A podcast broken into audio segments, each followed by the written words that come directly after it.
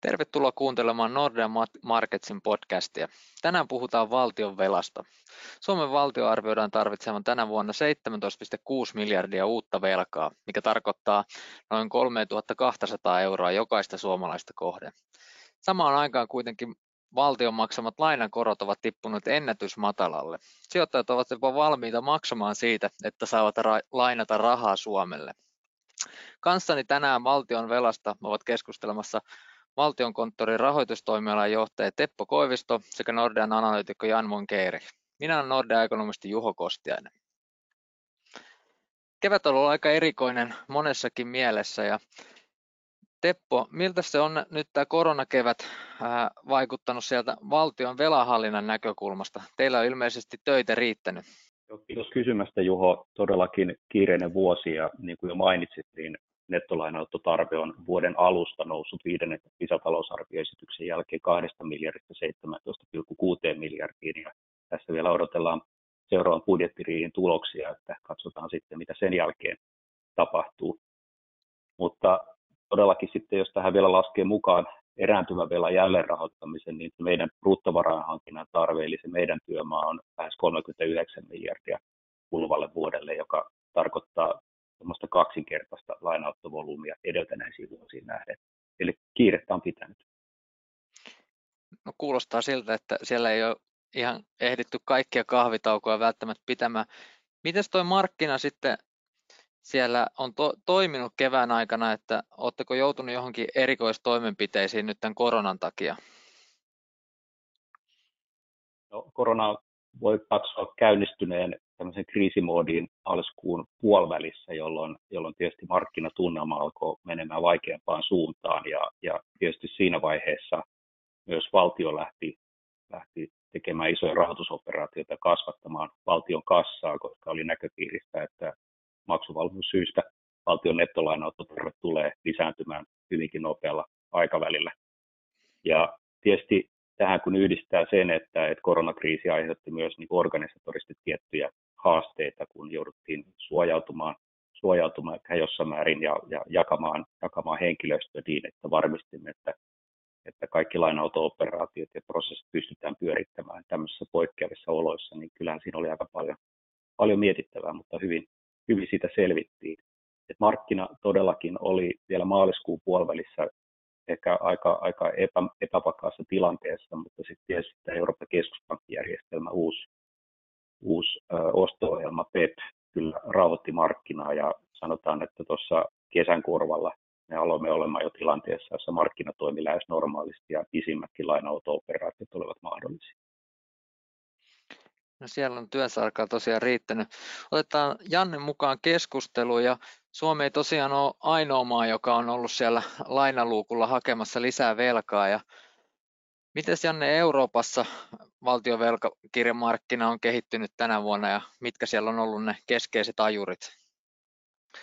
Joo, tosiaan silloin koronakriisin alkuvaiheissa niin oli, oli niin kuin aika, aika epävarmat tunnelmat, että sehän on ei ollut mikään yllätys, että, että niin tämmöinen kriisi iskee ja lainanottotarpeet nousee valtavasti ja epävarmuus kasvaa, että, että niin kuin heikomman luottokelpoisuuden velkakirjat, niin niissä nähdään huimaa heiluntaa, että esimerkiksi euroalueen valtionlainamarkkinoilla niin oli ehkä ihan selvää tuota taustaa vastaan, että Italia tulee olemaan aika, aikamoisissa vaikeuksissa, mutta se ehkä mikä saattoi jopa vähän yllättää oli se, että, että niin kuin meillä oli silloin maaliskuussa niinä synkkinä viikkoina, niin oli hetkiä, jolloin tavallaan likviditeetti hävisi myös niin kuin Yhdysvaltojenkin valtionlainamarkkinoilla, että, että oli, oli tosiaan hetkiä, jolloin kyseenalaistettiin jo, että miten, miten koko velkakirjamarkkina toimii, mutta että, että nämä hetket jäi, jäi tosiaan hetkeksi, hetkeksi että, että aika nopeasti sitten suuret keskuspankit USA Fedin johdolla otti tämän, tämän homman haltuun ja palautti sen likviditeetin markkinoille, palautti, palautti markkinoiden toiminnan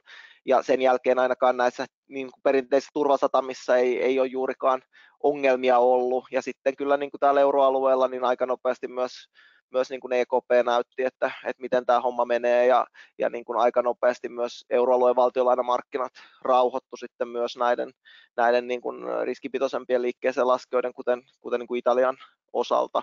Ja nythän tilanne on, on niin kuin hyvin, hyvin rauhallinen, että taustalla toisaalta toki EKPn toimien lisäksi myös tämä, tämä EUn elpymissuunnitelma, elpymisrahasto, joka on sitten poistanut markkinoiden silmissä niitä eh, riskejä esimerkiksi siitä, että, että, niin kuin, että aina kriisitilanteessa kyseenalaistetaan sitä euroalueen jatkuvuutta, koossa pysymistä, niin ne, ne riskit on sitten nyt taas painettu sinne aika, aika niin kuin minimiin ja, ja kauemmas tulevaisuuteen. Joo, siellä on markkinoilla tapahtumaa ri- riittänyt tänä vuonna. Mennään vähän tuota tarkemmin noihin valtion velkainstrumentteihin. Paljon puhutaan lehdistä, lehdissä voi lukea, että valtiokonttori myy 10 vuoden valtion lainaa ja sitten siellä on tämmöisiä termejä kuin syndikoinnit, TAP-huutokaupat ja velkatodistukset. Mitäs kaikkia instrumentteja Suomen valtio käyttää sen velan hankintaan ja mitä näissä on nyt keskeisiä eroja? Nämä valtion käyttämät varainhankinnan välineet, nämä on aika aika siis selkeästi voi jakaa kahteen pääluokkaan. Et ensinnäkin voi todeta sen, että lähes koko valtiovarainhankinta toteutetaan euromääräisen, eli me lasketaan pääosin liikkeelle euromääräisiä lainoja, tosi muutamia poikkeuksia lukuun ottamatta. Ja voisi ajatella, että meillä on kaksi pääinstrumenttia. Meillä on työkalu laskea liikkeeseen lyhytaikaista alle vuoden mittaista lainaa valtion avulla. Ja nämä on tämmöisiä nollakorkoisia diskottopohjaisia velkakirjoja. Ja yli vuoden mittaista pitkää varainhankintaa tehdään valtion viitelainoilla, jotka sitten taas on tällaisia kertalyhenteisiä kiinteäkorkoisia obligaatioita, joille perinteisesti maksetaan korkoa kerran vuodessa. No, miten käytännössä näitä työkaluja hyödynnetään, niin kysyn näistä puutokaupoista ja syndikoinneista.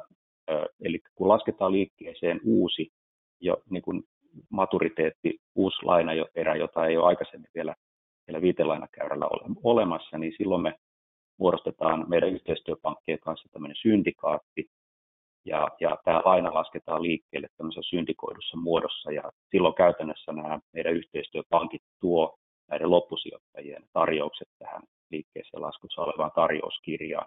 Eli uudet viitelainat aina lasketaan liikkeelle syndikoimalla, ja sitten kun meillä on jo olemassa oleva lainaerä, jonka määrää halutaan kasvattaa, niin silloin se tapahtuu huutokaupan avulla johon osallistuvat sitten nämä valtion niin sanotut 14 pankkia, joihin Nordeakin kuuluu. Joo, siellä on, nyt taisi olla viime vai edellisviikolla oli se 10 vuoden laina ja se, siellä kysyntää tuntui riittävä oikein, oikein hyvinkin. Sitten teillä on tätä, näitä ää, velkatodistuksia myyty jonkun verran nyt, niin onko teillä ollut ajatuksena siirtyä siihenkin tämmöisiin säännöllisiin huutokauppoihin vai tehdäänkö niitä edelleen niin ad hoc pohjalta? No itse asiassa näitä tehdään sekä että, että me aloitettiin velkasitoumusten huutokauppaaminen viime vuoden alussa ja ajatuksena oli just aktivoida tätä euromääräistä lyhyttä varainhankintaa ja sitä on nyt harjoiteltu ensinnäkin viime vuosi meidän päämarkkinatakaajapankkien kanssa ja, ja tietysti mitään että meillä ei ollut koronakriisistä, mutta voi sanoa, että se oli hyvä liike kyllä ja, ja paransi ja vahvisti meidän varahankintakykyä erityisesti nyt tässä viime kevään tilanteessa. Mutta sen lisäksi lasketaan myös liikkeelle, niin kuin sanoit, ad hoc pohjalta myös näitä velkasitoumuksia silloin, kun meillä on tarvetta ja silloin niitä voidaan laskea liikkeeseen sekä euromääräisesti että dollareissa.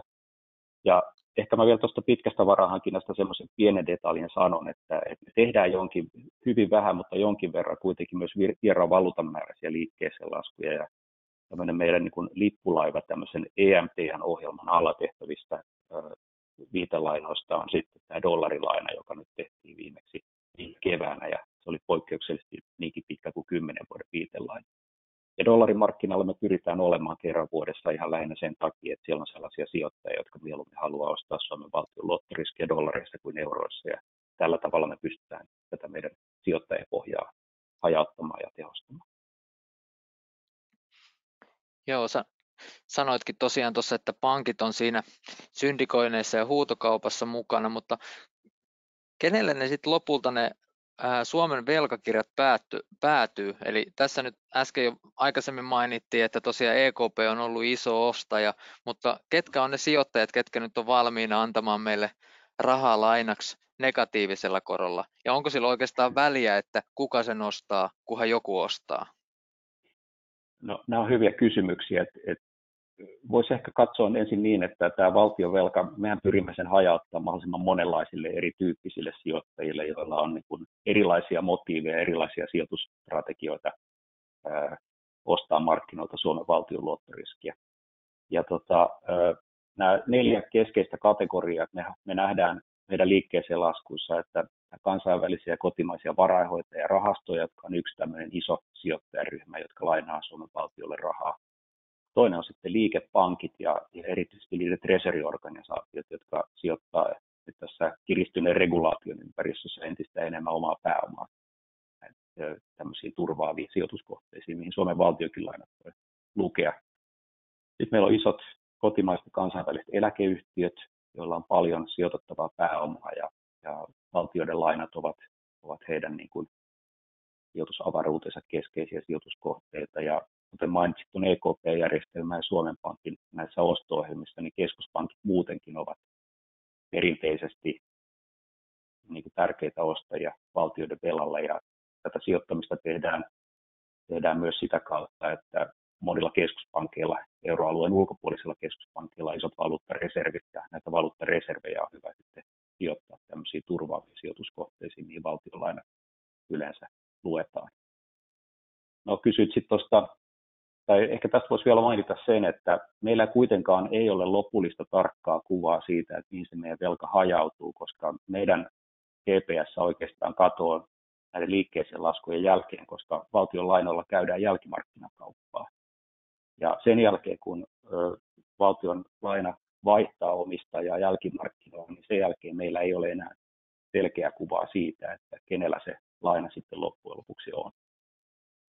Et siinä mielessä meillä ei ole ihan tarkkaa kuvaa siitä meidän sijoittajapohjasta, mutta uskoisin, että näiden liikkeeseen laskuyhteydessä saatavat informaation perusteella meillä on aika, aika semmoinen selkeä, selkeä kokonaiskuva siitä, että minkä tyyppisiä sijoittajia Suomen valtion lainoissa on.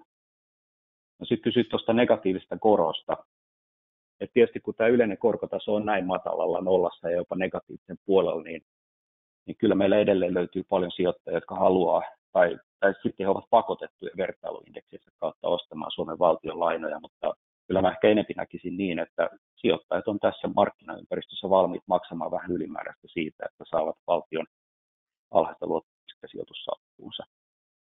Ja tuohon viimeiseen kysymykseen, no onko sillä väliä, ketkä sijoittavat Suomen lainoihin.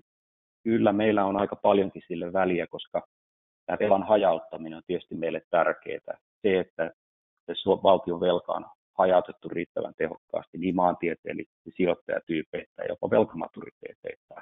Tällä tavalla saadaan hyvin laaja sijoittajakunta, mikä sitten vakauttaa niiden lainojen hinnoittelua markkinoilla, koska samantyyppiset sijoittajat eivät ole samana päivänä kaikki myymässä tai ostamassa niitä valtion lainoja, vaan, vaan niitä pidetään vähän erilaisilla, erilaisilla motiiveilla siellä salkussa. Ja tämä tietysti tämä vakaus tuo myös sitä, että se turvaa sitä viitelaina käydä riittävä jälkimarkkinalikviditeetti, mitä usein sijoittajat hakee sijoittaessa valtionlainoihin ja toimii myös meillä myyntiargumenttina hakea uusia sijoittajia markkinoilta. Joo, siinä tuli oikein kattava selitys, miten Suomen valtiolainat on jakautunut ja sijoittajapohja. Mites Janne, miten tuo Suomen valtionlainojen sijoittajapohja nyt sitten eroaa muista euromaista? Et meillähän on aika kansainvälinen kuitenkin tuo sijoittajapohja, niin löytyykö sieltä jotain selkeitä eroja muihin maihin nähden? Toki siellä on, on niin kuin euromaitakin, kun verrataan, niin on eroja maittain aika paljon, mutta ehkä tuosta niin Suomesta mä voisin kaksi, kaksi niin kuin ulottuvuutta tai pointtia tuoda esille, missä, missä niin kuin Suomi eroaa, jos se nyt kaikista, niin ainakin monesta, monesta muusta tai ehkä keskiarvoista, että, että niin kuin jos lähtee siitä sijoittaja tyypistä liikkeelle, niin kyllähän valtionlainamarkkinoilla, niin kuin Teppokin tuossa kertoi, niin suuret sijoittajat dominoi siellä ja, ja niin kuin monella on, on ihan säännöistä tai regulaatiosta tulee, tulee niin kuin tarve hankkia tämän tyyppistä velkaa, mutta kyllähän sitten se toinen puoli on se, että kun korkotaso on missä se on, niin ää, piensijoittajilla, yksityissijoittajilla ei ole hirveästi kannustimia lähteä ostamaan sitten Suomen valtionvelkaa negatiivisilla koroilla. Ää, ja ja niin kuin, tämä varmasti pätee monessa maassa, ainakin niissä, missä ne korot on tuolla negatiivisissa, mutta et niin kuin ei, ei se kaikissa päde. Et esimerkiksi Italia on näyttänyt tässä, tässä niin kuin viime vuosien varrella, että heillä on ihan piensijoittajille suunnattuja velkatyyppejä ja sieltä on ihan miljarditolkulla kerätty rahoitusta. Että niin kuin, sanotaan, että korkeammalla korkotasolla on, on varmasti helpompi tehdä sitten tämmöinen velka tai valtionvelka houkuttelevaksi myös, myös pienemmille sijoittajille ja tästä niin kuin Italia on sitten yksi, yksi esimerkki. Toinen tämmöinen seikka on sitten, että jos jaetaan ne sijoittajat kotimaisiin ja, ja ulkomaisiin sijoittajiin, niin Suomi on siellä, siellä niin kuin euromaista tavallaan siinä ääripäässä, missä tämä kotimaisten sijoittajien niin kuin omistusosuus on, on niin kuin pienen, pienen pienen joukossa. Et toki se nyt on Suomen Pankin ää, ostojen myötä noussut, että ei olla ehkä enää, ei olla niin, niin, niin ääritilanteessa enää, mutta kyllä jos muihin euromaihin verrataan, niin kyllä Suomessa kotimaiset sijoittajat omistaa poikkeuksellisen pienen osan siitä, siitä niin kuin valtion velasta. Et nämä ehkä kaksi pointtia voisi tuoda niin Suomen kohdalla esille, mitkä niin kuin erottaa ainakin monesta muusta, muusta euromaasta Suomen velan omistajakunnan. Joo, eli kansainvälisten sijoittajien armoilla tässä nyt mennään. Ja tosiaan tämä velkamäärä on kasvanut nyt aika nopeasti, mutta Tämä ei tietysti vielä ole näkynyt koroissa, mutta jotain riskiä tähän tietysti sisältyy, kun velkaa on enemmän. Ja pystyisitkö Teppo lyhyesti avaamaan, että mi- millaista riskiä valtiolle tulee tästä kasvavasta velkataakasta ja millaisia keinoista, keinoa on sitä riskien hallintaa? Joo, kiitos kysymyksestä. Lyhyt ja lyhyt, että tästähän voisi kirjoittaa vaikka väitöskirjan tästä aiheesta, mutta tota, mä pyrin kiteyttämään sen kolmeen tämmöiseen keskeiseen näkökulmaan, että että oikeastaan velahallinnon ytimessä, että kun puhutaan valtioista, velkatoimistoista, niin niiden ytimessä on ehkä kolmen eri riskielementin hallinta. Me puhutaan silloin rahoitusriskien hallinnasta, tärkeimpien markkinariskiä, erityisesti meidän tapauksessa korkoriskin hallinnasta ja sitten luottoriskistä. Ja nämä on ehkä ne kolme dimensiota, jo, jo, joihin, joihin voi lyhyet kommentit antaa nyt, kun velkamäärät kasvaa. Eli jos puhutaan rahoitusriskistä, no yleensä, että kun velkamäärät kasvaa, niin tietysti sen velkasalkun ja, ja sen lainanoton ja lainaerien hajauttamiseen se paine kasvaa ja, ja meillä on niin kuin suurempi paine ripotella niitä lainoja pitemmälle tulevaisuuteen siellä tuottokäyrällä. Ja miettii meidän pitkää varainhankintaa, niin se on hajautettu juoksuajolta ja sijoittajapohjaltaan just tämmöisen jälleen rahoitusriskin, eli pitkän rahoitusriskin hallitsemiseksi. Ja tällä tavalla me meillä ei synny tämmöisiä ajallisia erääntymiseen liittyviä riskikeskittymiä, kun ne kaikki liikkeeseen laskettujen lainojen takaisinmaksuaikataulut, eli se erääntymisprofiili on, on rakennettu mahdollisimman tasaiseksi. Mutta tässä tilanteessa, jossa nyt aika nopeastikin tahdissa valtion velka on lisääntymästä, niin se on selvää, että oikeastaan kaikilla euromailla, jotka nyt joutuu ottamaan enemmän lainaa, niin näkymä varmaan on se, että sitä aktiivisempaa liikkeeseen laskua siellä pitemmistä lainamaturiteetissa 15-30 vuoteen tulee tulevina vuosina ole, olemaan enemmän. Ja meillä Suomessahan jo nähtiin, että tänä vuonna te, avattiin ihan uusi, uusi lainamaturiteetti 20 vuotta, jota nyt eurohistorian aikana tämän pituista lainaa ei ole aikaisemmin tehty. Eli siellä on nyt pommitettu nyt jo vähän sitten sitä 15 ja 30 vuoden maturiteetteja tänä vuonna ja varmaan myös tulevina vuosina. No sitten toinen toinen kommentti liittyy nyt sitten tähän korkoriskiin ja tietysti siellä ehkä se kaikkein keskeisin kysymys on, että kun velkamäärät kasvaa, niin jos yleinen korkotaso lähtee nousemaan, niin minkälainen negatiivinen vaikutus sillä on valtion velanhoidon kustannuksiin tai korkomenoihin, korkomenoihin.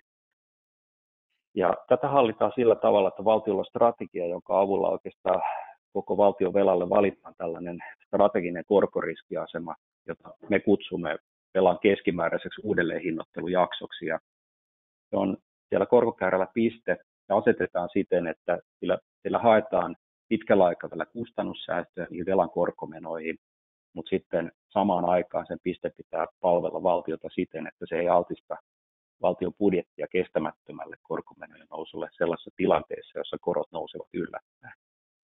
Ja tätä korkoriskiasemaa hallitaan hyvinkin joustavasti meidän kokoisen liikkeeseen lasken tapauksessa korkojohdannaisten avulla, mikä tarkoittaa sitä, että me pystymme irrottamaan tämän korkoriskin hallinnan ja eriyttämään sen oikeastaan valtion rahoitusriskin hallinnasta. Käytännössä ja ehkä selkokielisemmin se tarkoittaa silloin sitä, että valtion korkoriskin hallinta ei ohjaa valtion lainanottoa. Ja silloin meillä on siellä lainanoton operaatiossa suurempi vapaus kohdistaa esimerkiksi velan liikkeeseen laskut sinne, missä sijoittajien aito kysyntä on.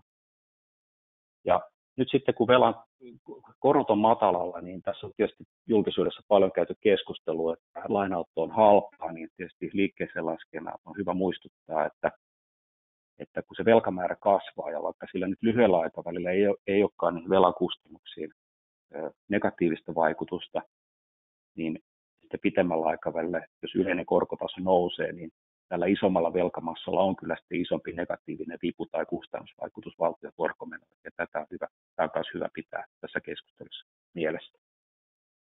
No viimeiseksi ihan lyhyesti, että luottoriski on ehkä kolmas elementti, mistä tietysti sekä liikkeeseen laskijat että sijoittajat ovat aina huolissaan. Ja, ja tietysti velkaantuminen, erityisesti holtiton velkaantuminen, se tulee kasvattaa luottoriskiä ja tarkoittaa käytännössä sitä, että, että liikkeeseen laskijan lainojen korkotaso tai korkomarginaali suhteessa siihen yleiseen korkotasoon voi venyä leveämmäksi. Ja oikeastaan se tärkein tapa kontrolloida tätä on varmaan tehdä järkevä finanssipolitiikka ja pitää huoli siitä, että julkisen talouden kestävyys, kestävyys säilyy. Ja tietysti tässä tilanteessa on, on tärkeää käydä sitä elvytyskeskustelua, mutta samaan aikaan myös käydä sitä pitemmän aikavälin sopeutuskeskustelua, kun puhutaan finanssipolitiikasta. Mä näkisin, että tämä on ehkä kaikkein tärkein luottoriskiä kontrolloiva tapa toimia tällä hetkellä. Joo, kiitos. Siitä tuli taas hyvin kattavasti selvitettyä nyt, että mitä, mitä ne riskit siellä on. Te paljon juttelette noiden tota, sijoittajien, luottoluokittajien kanssa, ja he tietysti aina arvioi sitten, että mitkä on ne Suomen riskit ja millä hinnalla ovat valmiit Suomelle rahaa lainaamaan, niin mitkä siellä on nyt semmoisia tekijöitä, mitä nostetaan esille ja mitä erityisesti seurataan nyt Suomen osalta tällä hetkellä? No ehkä on semmoinen kaksi vakio, vakioteemaa, tietysti tämä talouden pitemmän aikavälin kasvunäkymät ja kilpailukykytekijät. Tämä on tavalla tai toisella keskusteluissa ihan yli ajan. Ja toinen on tietysti julkisen talouden kestävyys. Ja, mutta sen, tämän keskustelun tekee tällä hetkellä hyvin mielenkiintoiseksi tietysti tämä, just tämä tämä voimakas elvytys ja sitten, miten, missä vaiheessa ja miten pitemmällä aikavälillä julkista taloutta tullaan sopeuttamaan, jotta meidän, meidän tota, kestävyys pysyy vielä kuosissaan. Et tämä on varmaan se uusi nyanssi, mikä on niin kuin vahvempi, vahvempi tota, näkökulma tällä hetkellä tässä, tässä keskustelussa, mutta ehkä on hyvä kuitenkin muistuttaa, että Suomi ei tässä ole niin sijoittajien tai luottoluokittajien silmissä millään tavalla erityistarkkailussa. Tällä hetkellä kaikilla eurovaltioilla Euroopan unionin mailla on ihan sama, sama ongelma, että kasvunäkymä on hyvin epäselvä tällä hetkellä. Ja, ja ehkä sijoittajat jopa sen ymmärtääkin, että mitään hirveän tarkkoja ennusteita ei pystytä kovin pitkälle tulevaisuuteen viemään, mutta tärkein, tärkeintä on ehkä käydä semmoista niin kuin järjestelmällistä ja säännöllistä keskustelua sekä sijoittajien kanssa että luottoluokittajien kanssa, jotta, jotta, jotta se näkymä niin kuin tarkentuu ja se tietynlainen uskottavuus näiden toimijoiden silmissä säilyy. Kyllä, kyllä. Ja mainitsitkin tuossa, että tosiaan luottoluokittajat ja sijoittajat nyt vähän miettii, että mikä on se pitkän aikavälin julkisen talouden kestävyys. Miten Janne, monessa Euroopan maassa ja USAssakin nämä velkatasot on noussut nyt tosi korkealle tasoille ja ei, ei näytä ainakaan toistaiseksi olevan mitään taittumisen merkkejä, niin miten tästä velkavuodesta nyt sitten loppupeleissä päästään eroon vai tarviiko siitä edes päästä eroon ja löytyykö sieltä nyt sitten joku, joku ostaja, jos keskuspankit nyt sitten joutuukin syystä tai toisesta vähentämään ostoja keskipitkällä aikavälillä vai onko meillä nyt sitten tiedossa joku velkajubilee siinä kohtaa, kun kysyntä ei enää riitä. Mites arvioisit tähän loppuun tätä pitkän aikavälin näkymää? Joo, kyllä siellä on, on niin omat haasteensa. Että, että tietenkin hyvä kysymys on se, että, että niin onko, onko edes ajatuksena se, että valtio maksaisi kaikkia velkaansa koskaan pois. Että, että niin kuin meillä on hyvin harvoja maita maailmassa, joilla ei olisi velkaa tai joilla on niin ajatuksena, että kaikki maksettaisiin pois. Että, että kyllähän se, se, että valtio, valtio pystyy velkaantumaan, niin tuo talouden toimintaan myös omanlaista joustavuutta, mikä on ihan, ihan niin kuin toivottavaakin. Että ehkä se, tavallaan parempi kysymys on se, että, että mille tasoille velka saadaan vakiintumaan ja, ja, ja, niin kuin, tai saadaanko sitä ylipäätänsä vakiintumaan. Et valtioiden tapauksessa on huomattavasti vaikeampaa kuin esimerkiksi yrityksen, yritysten tapauksessa niin sanoa jotain semmoista yksittäistä tasoa, että, että milloin velka olisi kestämätöntä, että se riippuu niin monesta tekijästä ja, ja riippuu se valtion, valtion rakenteesta myös, että, että se on lienee selvää, että näillä korkotasoilla valtioilla on varaa velkaantua enemmän kuin, kuin historian keskimääräisillä korkotasoilla esimerkiksi, ja suurimman, suurimmassa osassa ehkä velkakestävyyslaskelmia, niin ne ongelmat tulee nimenomaan siitä, että, että laitetaan ennusteisiin oletus, että, että korot joskus normalisoituu tai nousee korkeammalle, joka tavallaan olisi toivottavaa, että päästäisiin joskus semmoiseen talousympäristöön, mutta että viime vuosien perusteella se on aika, aika niin kuin kyseenalaista. No sitten tietenkin, jos mietitään sitä velan poismaksua, niin historian perusteella on erinäisiä tapoja, milloin, miten valtio voi sitä velkaa saada, saada niin kuin, niin kuin alemmas. Niistä ehkä se tavallaan se niin kuin suotuisin skenaario olisi se, että nopeamman talouskasvun kautta, että nopeampi kasvu auttaisi sitten valtion tuloja, tulojen kautta ja, ja sen talouden kasvun kautta, että yleensähän sitä velkaa, velan määrää verrataan nimenomaan siihen talouden kokoon kokoon, niin, niin auttaisi. No nyt se kasvunäkymä on aika, aika niin kuin sumea. Toinen tämmöinen tapa historiassa on ollut nopeampi inflaatio, joka nyt oikeastaan väistämättä pitäisi sitten pitää sisällään sen, että tavalla tai toisella korkotaso pidetään, pidetään matalana siitä korkeammasta inflaatiosta huolimatta, koska muuten markkina aika nopeasti niin kuin tavallaan sopeutuisi tähän korot nousisi ja se korkeampi inflaatio olisi sisällä siellä, siellä tota, koroissa. No tämä inflaationäkymäkin on aika, aika niin kuin vajavainen vainen tässä, että ei ainakaan ole näköpiirissä mitään nopeampaa inflaatiota. No sitten on toki tämä, tämä niin kuin, velkojen laiminlyönti tai jonkunlainen uudelleenjärjestely, johon etenkin monet kehittyvät taloudet on, on historian saatossa joutunut turvautumaan, mutta mut toki meillä on, on tota kehittyneistä talouksistakin on, on esimerkkejä tästä, kuten Kreikka, Kreikka vuonna 2012.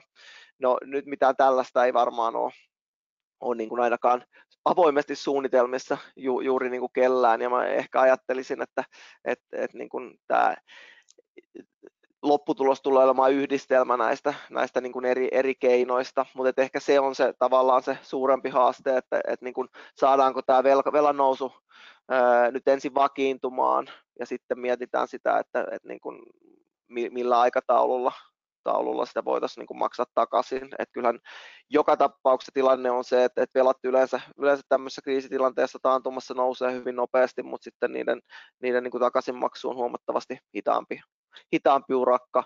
Ja toki tässä on sitten myös vielä niin kuin maakohtaisia eroja sen suhteen, että Yhdysvalloilla esimerkiksi varmaan dollarin aseman takia on, on huomattavasti enemmän liikkumavaraa velkaantua kuin sitten esimerkiksi pienellä Suomella. Suomella. No sitten oli vielä toi viimeinen osa tästä, että mitä sitten, jos keskuspankit joutuu vetäytymään markkinasta.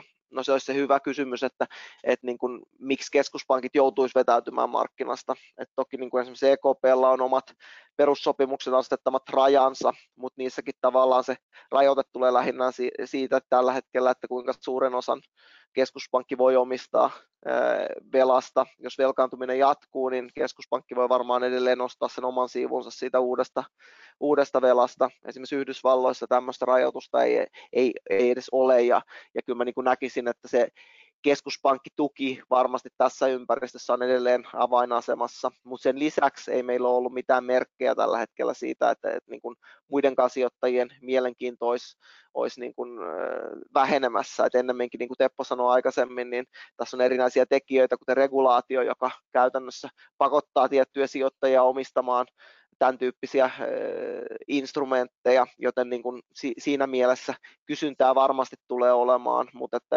sanotaan, että on vaikea nähdä, että, ilman keskuspankkitukea ainakaan lähivuosista mitenkään tästä niin kuin velkatilanteesta selvittäisi. Joo, tämä onkin mielenkiintoinen tilanne ja siellä keskuspankit toimii nyt takajana.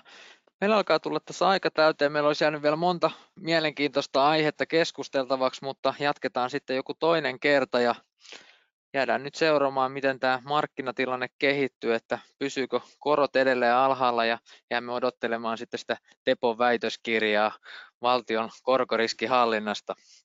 Kiitos paljon kuulijoille ja kiitos haastateltaville ja palataan taas asiaan muutaman viikon kuluttua.